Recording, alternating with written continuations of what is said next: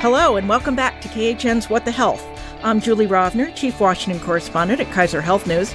I'm joined by some of the best and smartest health reporters in Washington. We're taping this week on Wednesday, August 24th at 4 p.m. As always, news happens fast and things might have changed by the time you hear this. So here we go.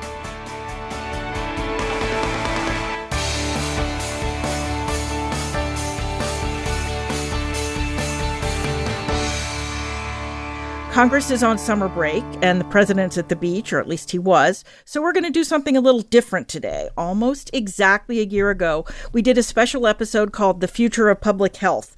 Well, a lot has changed in the past 51 weeks. COVID is still with us in various new forms. Monkeypox is spreading too. So now we're bringing you the Future of Public Health 2022 edition. We are lucky to have with us for this discussion my KHN colleague, Lauren Weber, who covers public health from her post in the middle of the country. Hi, Lauren. Thanks for having me. And our special guest, former FDA Commissioner Margaret Hamburg. Welcome, both of you. Thank you so much. Glad to be here. For those of you who don't know her, Peggy Hamburg is one of the titans of public health policy. Prior to running the FDA during the Obama administration, she was Assistant Secretary for Planning and Evaluation at the Department of Health and Human Services under President Clinton. And before that, Health Commissioner for New York City. I think that's when I first met her. But the reason I really wanted to talk to her now is because she's heading up the Commonwealth Fund Commission on a National Public Health System, a group of super smart public health experts brought together to think through where public health needs to go from here. The commission issued some recommendations earlier this summer, but I think they kind of got buried in all of the other health news. So, Peggy, as we know, COVID shined a pretty harsh spotlight on the shortcomings of public health in the U.S. Before we get to the individual recommendations, is there an overarching goal that the Commission wants to address first? Well, I think this commission really felt a sense of urgency to look at what have we learned from COVID-19 and of course what did we already know about our public health system in this country that's fragmented, under resourced, understaffed, and really stretched too thin to provide the kind of important services, life saving services in many cases that public health has in the past and can do and must do in the future. So we wanted to move very quickly. This commission was done in three months time. I didn't think it could be possible, but we did it.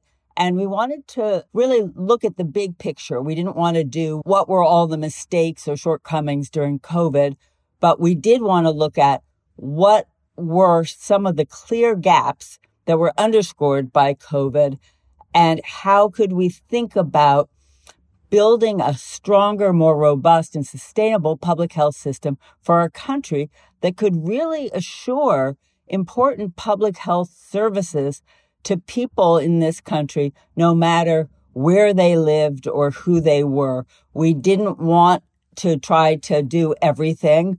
Obviously, public health is also a global enterprise, but we decided to really focus on domestic public health issues.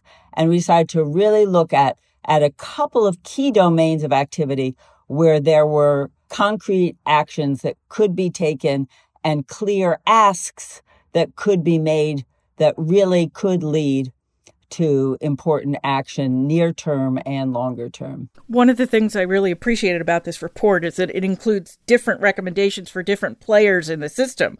I get so frustrated by suggestions that Congress or the president or states do things that really need to be done by somebody else. So let's start at the top. What are the top things that the administration can and should do? Well, I guess I should begin by saying that we did take a perspective, which some may disagree with, but that we really do need federal leadership and we need a national system of public health. Of course, the great tradition of public health, really going back to the founding of our nation, does define it as an enterprise that is undertaken very much at the state and local level. But we need an overarching, coordinated, and integrated approach that really is unfolding on the national level. And so we started with the federal government and what does it need to do. And we felt that it was really essential to have more coordination and more focus on how we define public health, how we fund public health, and how we ensure that it can be sustained over the longer term. So one of the recommendations that we made was that the Department of Health and Human Services, which is really the home for the most important public health agencies in our federal government. The CDC, of course, but also FDA, NIH, but also CMS and HRSA uh, and SAMHSA, which have very important roles in public health, and AHRQ, you know, health systems research as well. So many important components. And I forgot ASPR, the now OpDiv that's responsible for many aspects of emergency response and preparedness. So clearly, just by that slightly ragtag listing of public health agencies and components of HHS that are important for public health, clearly there's a lot of muscle within the federal government at HHS, but it's not well coordinated. We're missing opportunities for synergies between these different components. We're missing opportunities to have a clear cross cut in terms of supporting integrated budgets and stronger, more robust planning activities, and also opportunities for greater coordination with other important components of the federal government that matter for public health and public health programs, whether it's Department of Transportation or Agriculture or Department of Education. In many instances, there are critical programs to support public health that reside at the federal level, but outside of HHS, but need to be coordinated. And then also by having a stronger focus within HHS, we can have greater engagement with other sectors, which is crucial. We saw that with COVID, but we see it every day with respect to public health problems. So we made a recommendation that HHS create a new role within it probably an undersecretary for health. Right now, HHS, compared to many other departments, is very flat with a, a secretary and a deputy secretary, but it doesn't have multiple deputies or undersecretaries. And we felt that having a locus responsible for public health, an undersecretary for public health, could really make a difference, not to create an office where all public health programs and activities will be run out of, but an office that will help to assure greater coordination and communication, that will be an advocate for critical public health needs, that will help to develop critical programs and policies, and will also help to hold different programs accountable that work gets done and that these programs and policies are making a difference. I think a lot of people are surprised to realize that we have a U.S. Public Health Service and we don't really have anybody to run it. I mean, the nominal head is the Surgeon General. He doesn't have a lot of line authority. The actual head, I guess, is the Assistant Secretary for Health but that position doesn't have the authority that it used to have either. So there really isn't anybody in charge of public health at HHS. Well, that's exactly right. You said it better than I did, but I think it's really crucial that we rethink that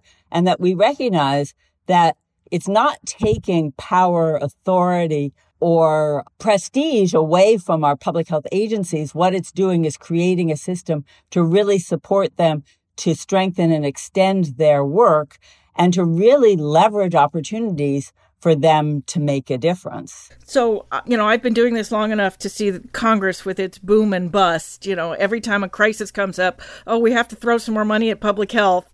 And then the crisis goes away, some other crisis comes up and they throw money at something different. Is there a way to get Congress to actually take this more seriously than saying you got to do it crisis by crisis? Because that's led to a lot of the problems, right? Yeah, you're so right that we have these cycles of crisis and then complacency the impact of COVID has been so profound that you would think that this would be the episode that would prevent us from hitting the snooze button after this alarm has gone off.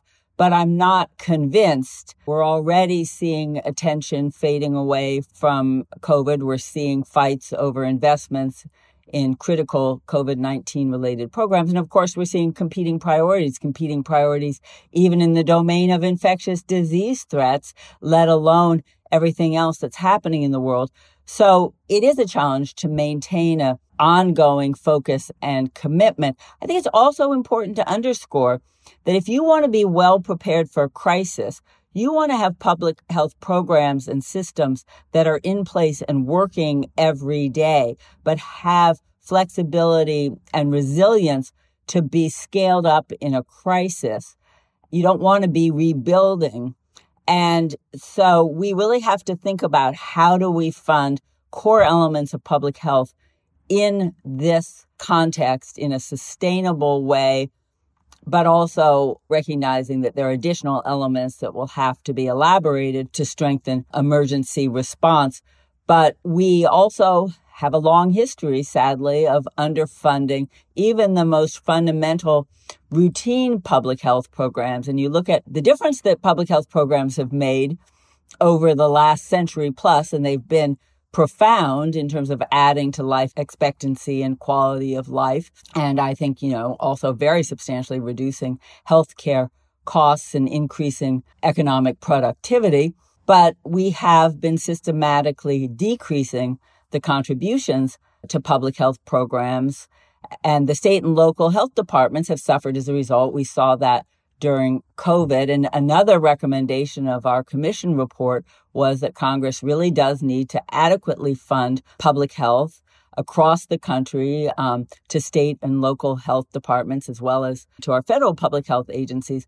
But it has to do it in a way that isn't year by year. You have to know that you have money in the bank to pay for staff and to pay for programs. You can't every year be in this period of uncertainty that it all may fall off the cliff.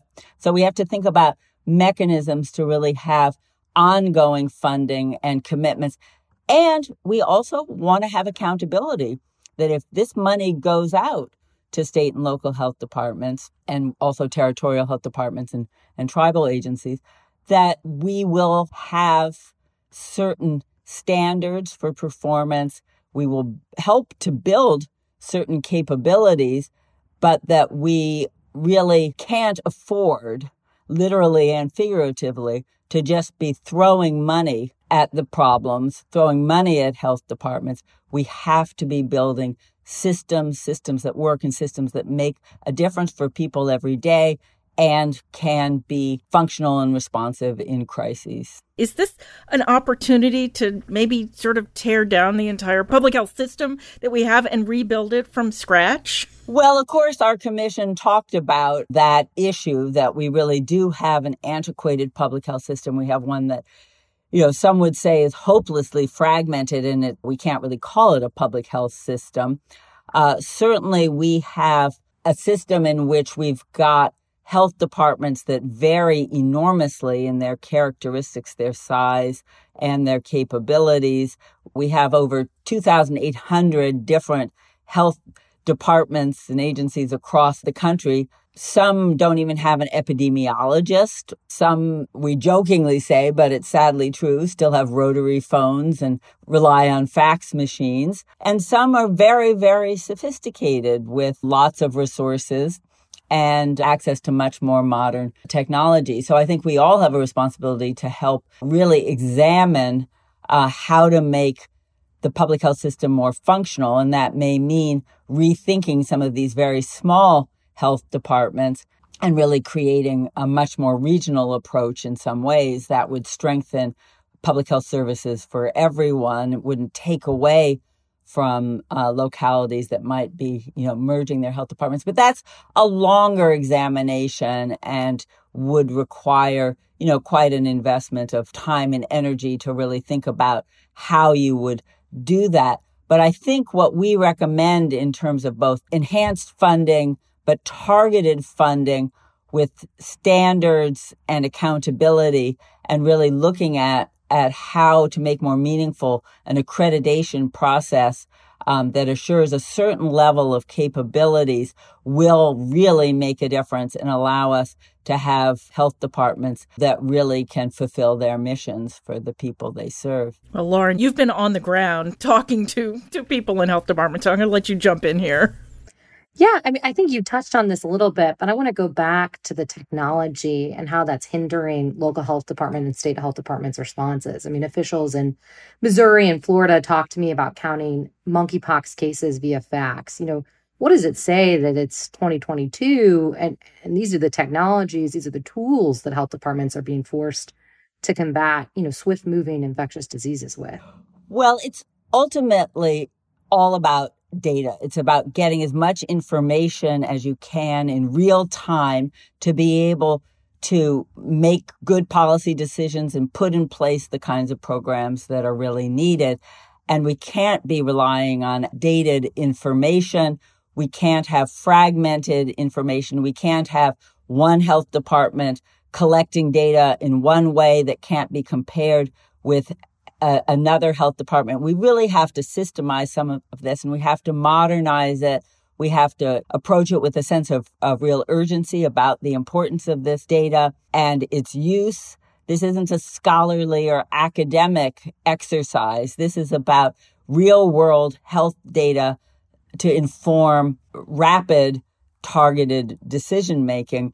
So we have to modernize our data systems for public health. It's absolutely essential. And we also have to realize that all the data that's important for public health doesn't necessarily just emerge within public health departments. We have to reach out and get the data that we need. We have to be innovative in how we collect certain kinds of data. Some of the things that we've seen make a difference now with sentinel surveillance. We're a lot of talk about wastewater surveillance, for example, with COVID, but also now recognizing the emergence of polio in some communities. But we need to be collecting data in new ways. And importantly, and we saw this with COVID, we have to be really closely linked to the healthcare community to be getting data about what's happening within the clinical care and, and the hospital systems as well as some of the other more traditional public health data. And one of the realities that we tried to address in our commission is that there aren't authorities at CDC in particular, but other domains as well, to be able to collect the data that's needed to also standardize certain data collection strategies. And during COVID, we saw how partnership of CDC with CMS actually enabled critical information to understand how the pandemic was unfolding and the impact on communities and healthcare systems and on people came from CMS helping to get hospitals to provide information about hospital admissions and caseloads and ICU beds. And that really matters to be able to manage an unfolding epidemic, but it also matters to be able to provide the best possible care to people as they experience disease. So I think that we can do a whole lot more with respect to data systems and it's it's going to be really important and the leverage that comes from thinking about public health in this more collaborative way within HHS will give us better leverage and tools and thinking about what are the things that we can do on a day to day basis to modernize and strengthen our data systems and communication of data? Then also will have huge benefits again when the next crisis unfolds. You know, you touched a little bit on this, and this is a big report finding that you guys had about standardizing health departments so that everyone is getting the same kind of public health treatment. So public health dollars are trickling down appropriately across the country you know, the way it works now, different states and localities often do not spend much money on public health, depending on where you are. You know, your neighborhood can really determine what your public health access is you know, why do you think it's important to kind of standardize that public health care across the country and change it in that way? Yeah. Well, different parts of the country are very different, very different in terms of resources and needs of their populations and capacities that exist within the public health infrastructure, but also other ancillary health related services, healthcare systems, academic research institutions, et cetera. So you're never going to standardize everything. But I think what we're trying to get at is that there's a, a core set of capabilities and competencies that you want every region of the country to be able to achieve so that people can get an important set of public health programs and services, you know, no matter where they're living and no matter who they are. And that was really what we were trying to underscore is that we don't want to have islands of really inadequate public health and then areas of great strength. There will always be differences in size and, and capacity, but we really want to be able to ensure this sort of baseline of competence. And we want to be able to provide the resources to support ongoing public health activities. We want to be able to provide the technical assistance to support it, but we also want the accountability about what's happening with those dollars and what's the performance of the different components of our health our public health system. I want to ask about the public health workforce because it's been a really difficult couple of years. I mean, I'm surprised every time I see that we, you know, there's lots and lots and lots of people applying to schools of public health. And I thought, why would you want to go into this? You're just going to go get yelled at. Nobody's going to believe you. I mean, how worried are you about the public health workforce and how do we rebuild it? And how do we rebuild America's trust yeah. in public health professionals? Well, this was, of course, another big area of discussion and focus in our commission Work and our recommendations. The workforce issues have been problematic for a long time preceding uh, COVID in terms of public health jobs disappearing from the workforce because of underfunding. COVID has clearly overlaid a set of major concerns in terms of new demands, relentless demands, burnout, and then the fact that, you know, public health professionals have become targets for reasons that, you know, have surprised me to a considerable degree. But the nature of our politics and the, the fact that public health does require achieving a balance between what's good for the public at large and individual autonomy in terms of actions and behaviors. And, you know, it's been, you know, terrible for public health to sort of be in this crucible of divisive politics at this moment in time. But public health hasn't helped itself, sadly, because of underperforming and losing confidence of the public in important ways. It's a double edged sword. But I'm optimistic because public health programs and services are so critical to individuals, to families, to communities, and ultimately, you know, to our, our country and and the safety of the world. And we've had such a stark demonstration of how even relatively small investments in public health can have huge benefits in terms of reducing preventable illness and disease and assuring productive workforce, supporting our economy, supporting education, etc. All things that are, are vital for our nation now and going forward. So we have to keep making the argument about why public health matters. More importantly, we have to keep demonstrating why public health matters. And every single day, we have to earn trust. And we have to do that in part through our actions in terms of, of doing things that make a difference, but also in how we communicate about what we're doing and how we engage with the public, how we listen to people's concerns and respond to them and uh, you know really viewing it as a partnership. Yeah i would just ask too looking forward so much uh, you know as you mentioned there's been a lot of mistrust towards public health and a lot of it has fallen along ideological lines and there's been a lot of ideological headwinds to getting more public health funding. You know what do you anticipate happening in, in that kind of sphere moving forward?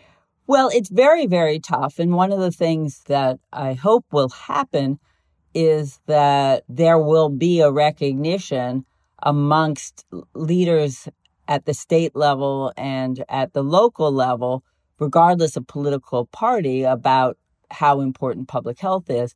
Nobody questions the need to have fire stations and fire trucks that work. And we need to be thinking about public health as a form of public safety also. At a time also when we're really facing a lot of economic pressures, you know, it's it's really true that public health can save dollars if you can keep people out of the hospital, if you can keep them well and functioning and going to school and going to work, that benefits everybody. And I think that we're starting to see a recognition coming from the the more traditional healthcare system that they do better when they partner with public health. And this notion of really looking at the whole ecosystem, including the things that happen very far outside of the clinical setting, of course, but also outside of what might be, you know, traditional public health in terms of environments where people can exercise and, you know, reducing particulate matter in the air and creating environments where people can access, you know, healthy, nutritious food. So I think we are in a moment that's very complicated because there's so many different competing priorities. There's so much going on. There are so many different agendas, some of them ideologically driven. And public health has found itself, you know, sort of buffeted about in these different cross cutting winds. But I think we need to stay our course. We need to define what our issues are and why they matter. And we importantly have to find advocates. We have to find people who can speak to the importance of public health that aren't directly within the public health community. And many of those, of course, are going to be politicians as I was saying earlier, at the state and local level, you know, you don't have to be of a given party to actually understand the importance of public health. So I hope those voices will speak up. Obviously, Congress has a huge role to play, and this is an uncertain time, and you never want to be asking for new programs and new monies in election years, but we have to make the case and we have to really see ourselves in partnership with other sectors as well. And we need to work more closely, the, the private sector, where interests and capabilities align with our educational sector, with, you know, academia, of course, with the healthcare system. So there's a lot of work to be done and it's easy to get discouraged, but I also do feel that, you know, we really have no choice these issues are so fundamental and so important. And we're going to keep cycling back. And we already know that COVID is not the last infectious disease threat that we're going to face. We also know that we are facing serious public health challenges in domains outside of the infectious disease area chronic diseases remain the leading cause of death and disability. Tobacco and smoking prevention, one of the areas that can make the biggest difference in terms of reducing preventable death and disease.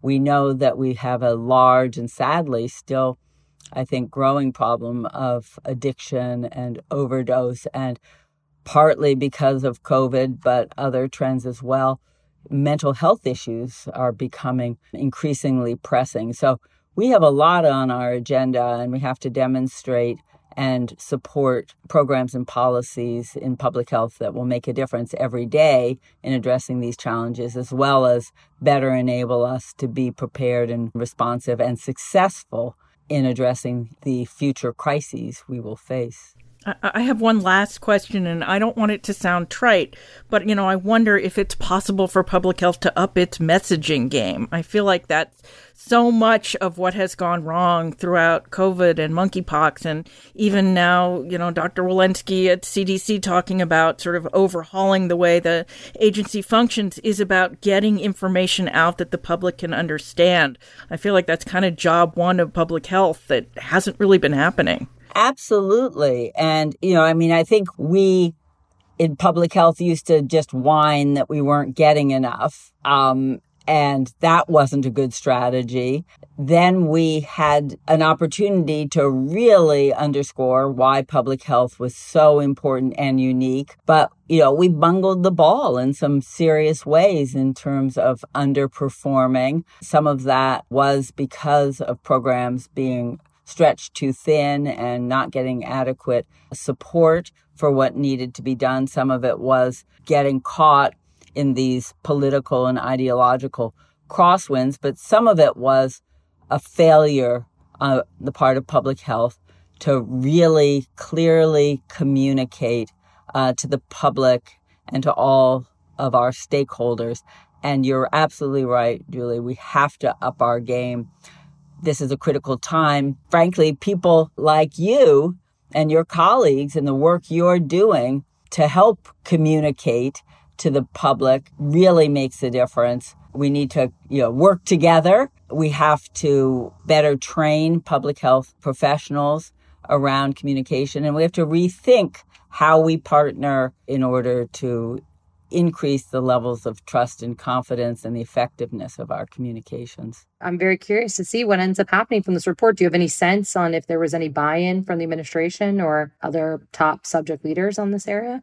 Well, it remains to be seen, you know, what all the follow up will be. You know, we did try to be concrete about some of the, the steps that could be taken, and we've been pleasantly surprised at the level of interest and support from critical quarters in terms of actually moving forward on some of that. Some of our asks really do involve legislation that still needs to be undertaken, and that's going to be tough. And we need more advocates on the Hill in terms of members of Congress to help extend our reach and our voice, but we're working on, on trying to provide information and address the interests and concerns of members of Congress so that they will hopefully understand the wisdom of some of these recommendations. And then I think it's very, very important that with some of the new monies that have been already made available in terms of infrastructure dollars and monies that were earmarked for COVID, that they be used in responsible ways that really help to build the infrastructure that's needed that really address some of the workforce and hiring requirements and very importantly the data needs that we've been talking about. It's a good time to be a data nerd. Peggy Hamburg, Lauren Weber, thank you both very much. This was a great discussion. And that is our show for this week. As always, if you enjoy the podcast, you can subscribe wherever you get your podcasts. Special thanks, as always, to our amazing producer, Francis Ying. We will be off next week, so we'll be back in your feed on September 8th. Until then, be healthy.